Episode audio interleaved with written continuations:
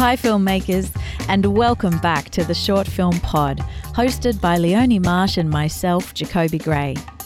Today we sit down with writer director Shelly Lauman. Sydney born and classically trained as an actor at the VCA in Melbourne, Shelly's filmmaking career is preceded by nearly a decade of work as an actor and theatre maker.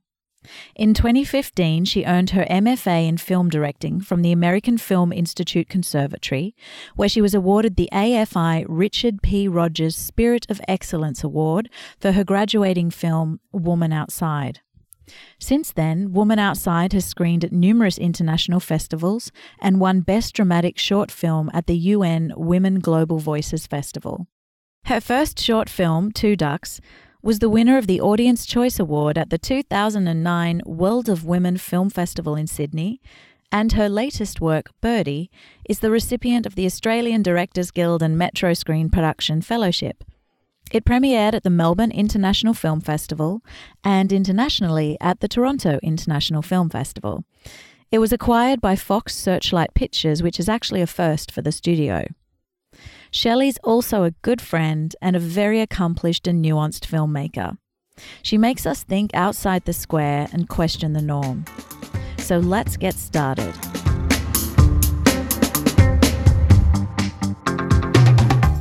I made a short film at the end of 2008 to kind of help my acting career. I, I wanted to be a film actor and my whole acting career was stage acting, which wasn't a problem. Mm. It just wasn't what I imagined and I wasn't getting the film work. So I mm. thought I'd create a vehicle for mm. myself to do that in. And then um, when I was making the film, it was very serendipitous the way things came together. Uh, and when we were actually shooting it, I way preferred the directing than the mm. acting. And it was like, oh, okay. And then, of course, as soon as I discovered that, my acting career kind of took a lightning bolt forward and occupied me for quite some time. But then as I was getting more and more work, I wanted more control over the stories that I was telling. As an actor, you have a lot of influence as an actor, but it's not, you're not in charge. Mm. And there were just so many stories that I was a part of that, uh, they, they kind of hurt in a way. Like they were just like, this mm. is not mm. my truth. This is not my experience of the world. This is not helping my experience of the world. Largely to do with being a woman in the world. Lots of stories of violence for no real purpose. I actually wasn't sure that I was going to move into film directing despite having a wonderful experience with that short film that I made five years earlier. Um, I kind of just hit a point where I was like, oh, I think I'm going to leave the arts altogether. This is, wow. this is, yeah, this is not for me. And then I was in Europe and kind of had like a quiet moment and kind of thought, okay, well, if I was going to stay in the arts, then the one thing I haven't tried that I'd want to try is film directing. So I'll apply for a really hard film school to get into and pay for. And if I can do both of those things, then I'll be a film director. So, universe, it's up to you. Mm. You tell me. is that why you chose the US over Australia to study film? Yeah, I definitely wanted to break my comfort zone and, and my pattern. The theatre has this beautiful community, like it's such a family, really. It's so strong, and there's such ritual around creating theatre. And I definitely had a real strong comfort zone that I loved that took care of me in certain ways and didn't in other ways, and all the rest of it. And I was getting work.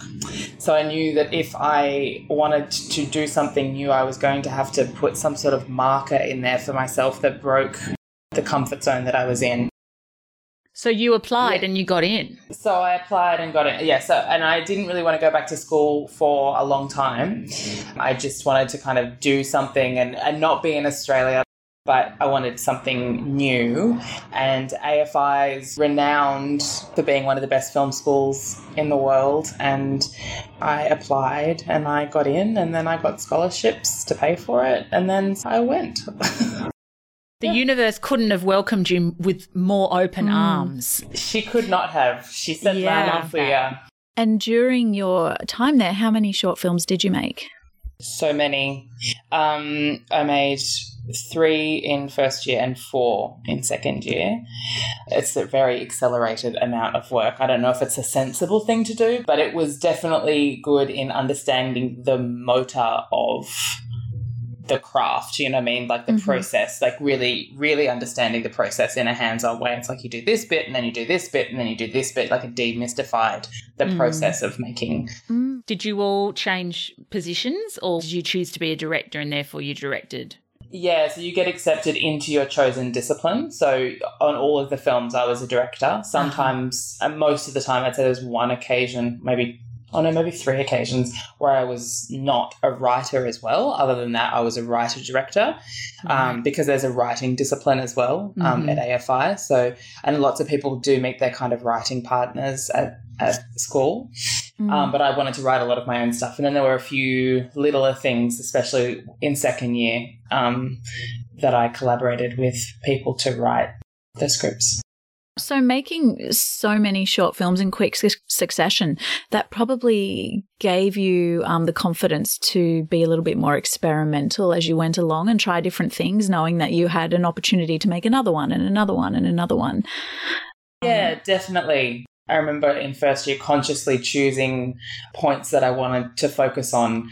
One of them in my third film that I made that year, which, you know, wasn't necessarily the most successful one, but definitely was an exercise in something with zero risk in terms of outside points of view, total learning for myself was how little story can I use? Like how much, how little plot do I need? How little narrative do I need? What was that called? Is that one on your website? It's uh, it's called Morning for copyright reasons. I think AFI Uh-huh. um, doesn't allow you to post the full film, so there are there are excerpts on my website, like two little scenes from that. I liked it, but it was definitely I had a particular focus in mind, and it wasn't making an awesome film. It was how Mm. little narrative can I use? Yeah, how, how Um, far can you strip it back? Exactly. Yeah. For your graduating piece, Woman Outside, something that struck me the first time that I saw that was that you didn't use music. Yeah. I don't use music Right. Okay. Right. Yeah, yeah. I don't mean to not mu- use music. That's not on purpose. That's just naturally me. I don't hear. I don't hear it. I don't. I don't hear it. I hear sound of the atmos of the environment that the characters are in. Mhm. Mm. Okay, Yeah. so have you used music in any of your films? Like, have you worked with a composer before, or you just have a, quite a strong relationship with your sound designer? I have worked on Woman Outside. We did work with a composer. Like, so I have ex- had one experience working with a composer, but we didn't use anything that he composed because it was just so not right to have Mm. music. And I, that was, uh, you know, again, part of being at film school. There is a strong assumption that you'll use music. Uh, and so it was just part of the process to like, oh, we'll get a composer on board. And I was like, yeah, I don't really know what the music would be, but I guess that we'll figure it out later. and and then when we were Mm. working on it, I was like, your work is beautiful, but it, it, it's not helping the film. Like Mm. it's it's telling us what to feel rather than allowing the the, Mm. the story to do that. Yeah. So we didn't use it. That's so interesting. I just, I Mm. love that. And I don't know if it, we can purely put it down to your education at AFI, but you as a storyteller generally, you've had this incredible run of being quite prolific in work and now you've come out the other end. You can see in your work that, that you've got this confidence to as jack said strip it back. It doesn't have to be filled doesn't have to be noisy. And it really is the pureness of the story which makes you a very interesting filmmaker. Hmm. Thank you very much. very accomplished too Very skilled. yeah So then you came back to Australia and you made Birdie. Yes, I did.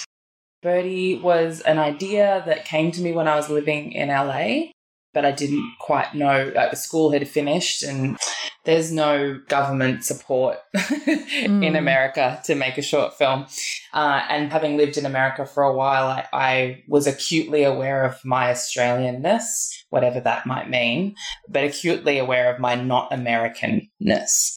Mm. And I, so I wanted to come home and know more about that, know more about m- me and where I've lived and where I was born. And I don't know in, in, in what particular way I wanted to know about it, but I just wanted to live here to know about it again, post having lived in America, who, who are so patriotic in such a different way than, Mm. you know, the Australian Mm. culture is.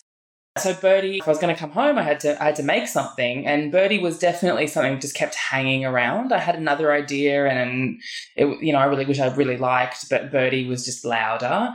Mm. Yeah, it was just louder. So uh, I wrote it, and um, we applied for Create New South Wales funding, which we we didn't get, which is you know totally fine, but we got the Australian Directors Guild Metro Screen Fellowship funding, which is close to not quite the same amount, but amazing support and kind of in their inaugural year of of giving this fellowship out. That was a big affirmation for my return home um, mm. to be hmm. able to launch into work pretty quickly. It's a question that a lot of short filmmakers have, and our audience are, are, like, well, how do we get the funds together? And some of our directors have personally funded their films, others have done the crowdfunding, is obviously a really common way to raise money. But mm. in Australia, we are lucky there are quite a few avenues through the government and different programs that will provide finance for films. But I mean, it's just the whole rigmarole of going through creating the applications and things like that. So mm. did you mm. have to do two separate applications for the first funding project you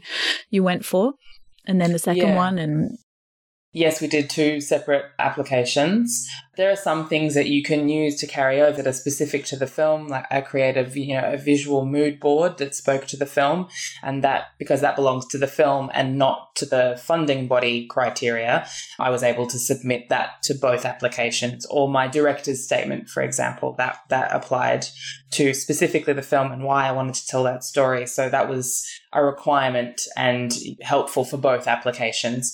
When you're applying for money, you, you take into account who you are speaking to definitely as the applicant. Like, who is this group of people that I'm asking for money from and what are their needs as as a funding body to fulfill, uh, and why would I be a good applicant, or how am I a good applicant to fulfill their criteria, not just not just my own. It's part That's of it because it's so. Whilst we're very fortunate to have those opportunities, they're inc- incredibly competitive. So you have to have Absolutely. a very strong application. Absolutely. Mm. And how did you crew up once you'd come home? And you must have forged all these relationships with your US peers. I know. How yeah. was that? and then I used none of them. I relied on my producer, so uh, and pro- and EPs, so producer friends who were kind of very close to the filmmaking process throughout the journey. Uh, but my producer Lizzie Cater, I was relying on her connections and our mutual friend connections to get people interested.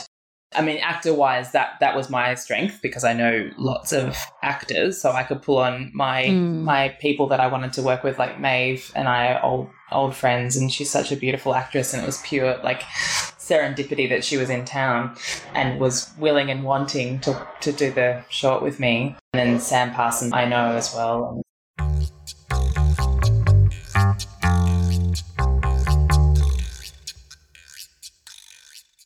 Can you talk us through the logistics of that? You were shooting on a train.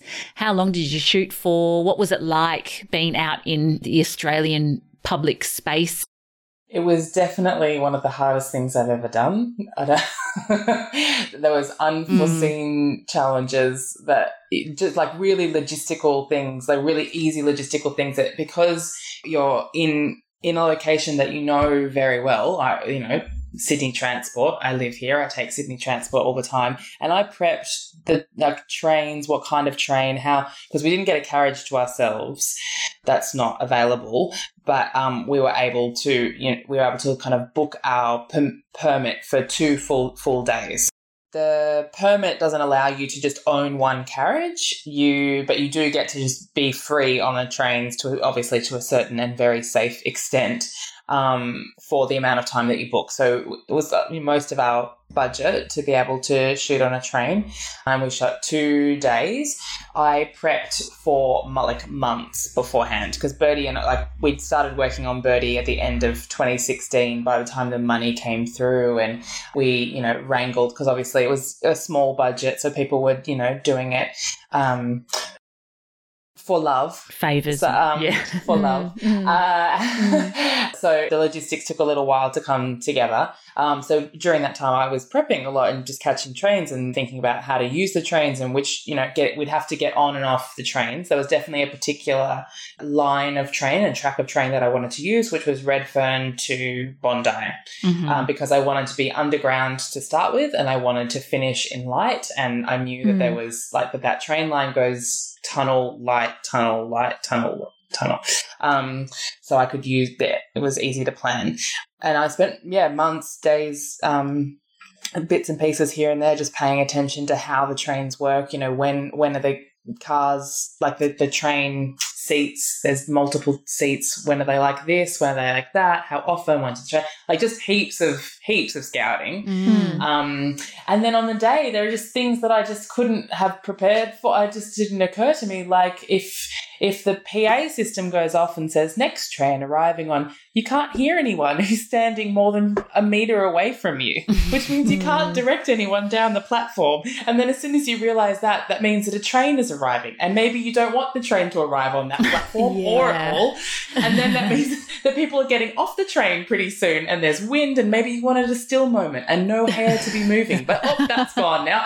Um, and then people get off the train, you're like, oh, there's a crowd. Okay, we'll just wait till that passes. Then it could happen on the other platform, and then seven minutes have passed, and you're like, I've only got eight hours today to get this entire film. Oh my word. Um, yeah, so it was it was such a tricky challenge. We had um, and the amazing cinematographer Anna Howard, who's so Mhm. experienced and Mm.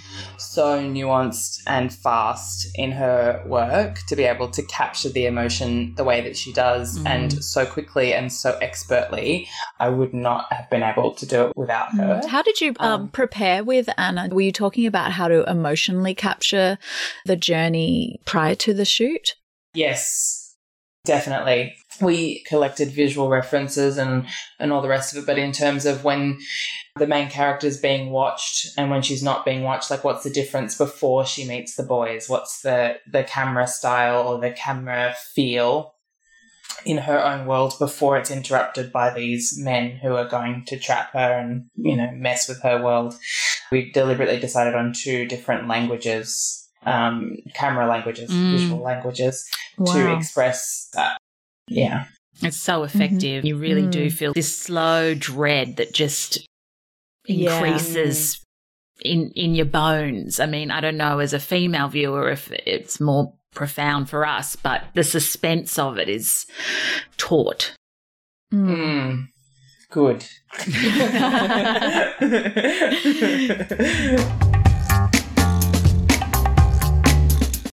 And so the post process with that then, um, did you find that you were able to get all the shots you wanted or was there a lot of compromise because of the conditions on the day? And then how did that impact your editing? there was definitely improvising on the day. I was like, oh, okay, so I have to adjust my approach. Like in real time, as we're shooting it, I will have to adjust how I'm visualizing this. So there was improvisation on the day, and I knew that sound was going to be a massive part of it. So the way that I started to call for frames or like kind of work with Anna to get certain frames was knowing that that sound was going to be a huge component. Like obviously sound is always a huge component, but I hadn't focused on it in the same way. So the shots started to change as we were shooting it. And then in the editing room, I had a very strong editor on board and just said chuck the script away. Like we know what the story is.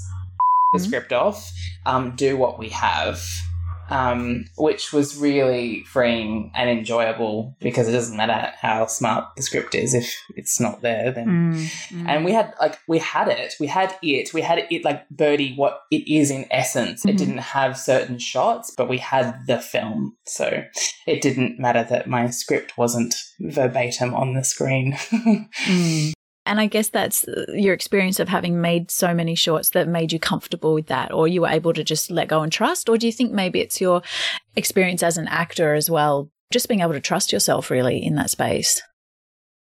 I think it's probably a combination of all of the above, of having made a lot of shorts and experiencing not trusting myself and how devastating that can be it can really, really, really ruin a, your film if you don't trust yourself. So eh, you don't know what's going to happen either way. Whether you choose to have mm. faith or not have faith in your ability and uh, faith or not have faith in your crew or in your story or in, like either way, it's an unknown. And the more I trust myself and the more I listen to my instinct, I might not have what I planned, or it might change, or it might look different in the end.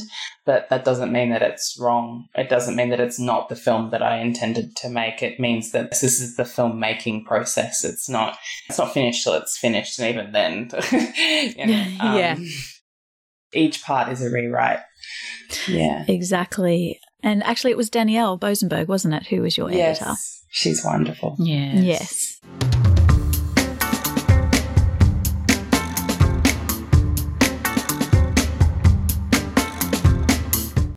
So, moving forward, was there a, people on your team that you would work with again? And what are the qualities that you like in your team that you mm. that would mm. make you sort of take them on to the next film? I would work with every person that I worked with on Birdie again. I think I kind of imagine my crew the way I imagine my cast, and it's an essence thing, particularly with heads of department. What does their essential essence as a human and the way that they view the world offer the story? And how will it strengthen and elevate and heighten the story by working with them? And then there are you know some people where I just go, okay, well I'm weaker in that front, so I need someone who's stronger than me there mm. to be able to carry the film to be as good as we can make it, or just get through the process together. I think it's it's kind of like a casting process in terms of your comfort levels, but also how this person views the world and how they interpret material. And it's so nice to see so many women in key roles in the credit list of Birdie. We love that. Yeah, it was accident to start, like as we were just looking for people. I mean, we were aware, obviously, of, of wanting to work with women, mm. um, but it wasn't like it must be only women to start. That wasn't like a hard and fast mm. uh, decision. And it took us a little while to find an editor who was available. And that was when it started to set in about, oh, I want a woman to edit this. And I didn't really feel the full decision of it until we were doing the credits. So a woman wrote and directed it, a woman produced it, a woman did the sound design, a woman edited it. Like it felt like it was a continuation of the story. Mm. Yes. It was yes. yeah, it was very satisfying mm, to kind of feel yeah, that. Very cool. And it's meaningful to, you know, as you say, it yes. was it's an extension of the story that you were telling on screen having made so many shorts now, would you have any advice for first time filmmakers out there and mustering the courage to make their own their first short film?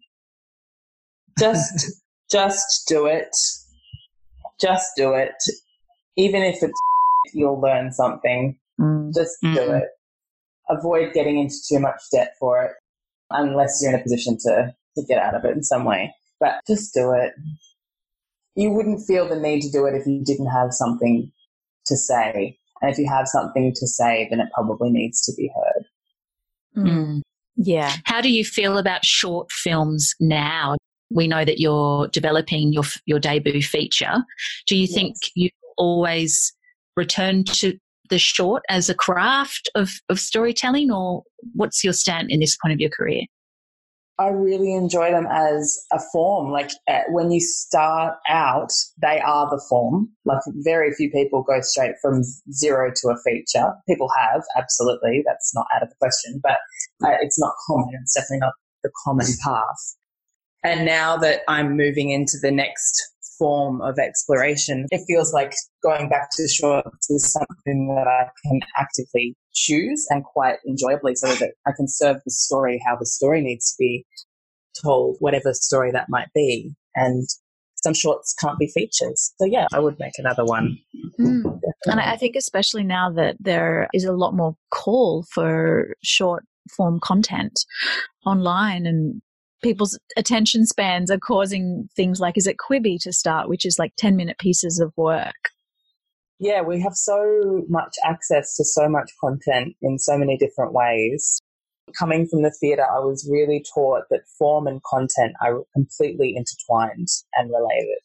Mm. Um, and you know, theatre is such a, a, physical medium of like you, you pick something up and move it in front of people in real time and they'll see it. And so the form that you choose it is really a hundred percent a part of what the final product is. Whereas film is very clearly a product as a finished product that is a particular thing. So to be living and working in a time where that has different outfits now, rather than just being an hour and a half or can be lots of different things. Like I'm really, I'm really intrigued by people who make Instagram work as a short form mm-hmm. medium to be able to tell a story that quickly, or you know, I find that really fascinating. Um, that the technology that we're we're inside of uh, allows the form to be messed with it's such a young it's so it's so young yeah and that accessibility now too it, it is very yeah. interesting yeah just different ways of people being able to engage in their thought processes and their creativity and it's exciting.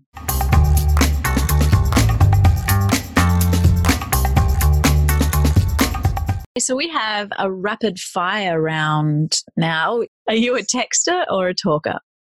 I'll say a talker. What's your favorite genre? Drama. In the cinema, popcorn or Maltesers? Maltesers. Netflix or YouTube? Netflix.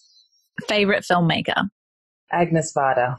What was the first film you were ever involved in and in what capacity? I think it was the Australian horror director Sean Byrne. I was in his um, short film Advantage Satan, which went to Sundance. You're an actor? Or? I was an actor, yeah. Cool. And what was the last film you worked on? This feature that might come to fruition. Oscars or Golden Globes? Oscars. And your career highlight to date?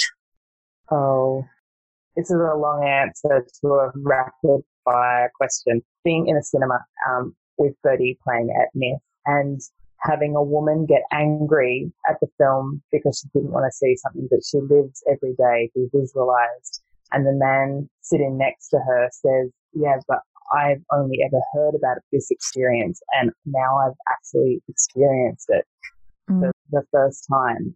And she's mm. like, oh, okay. And that didn't make her want the film anymore, but the fact that she saw a man get changed by it mm. affected her. Thanks for listening. If you enjoyed the episode, jump online and subscribe to our podcast on iTunes, share with a friend, and write us a review. And until next time, filmmakers, keep creating.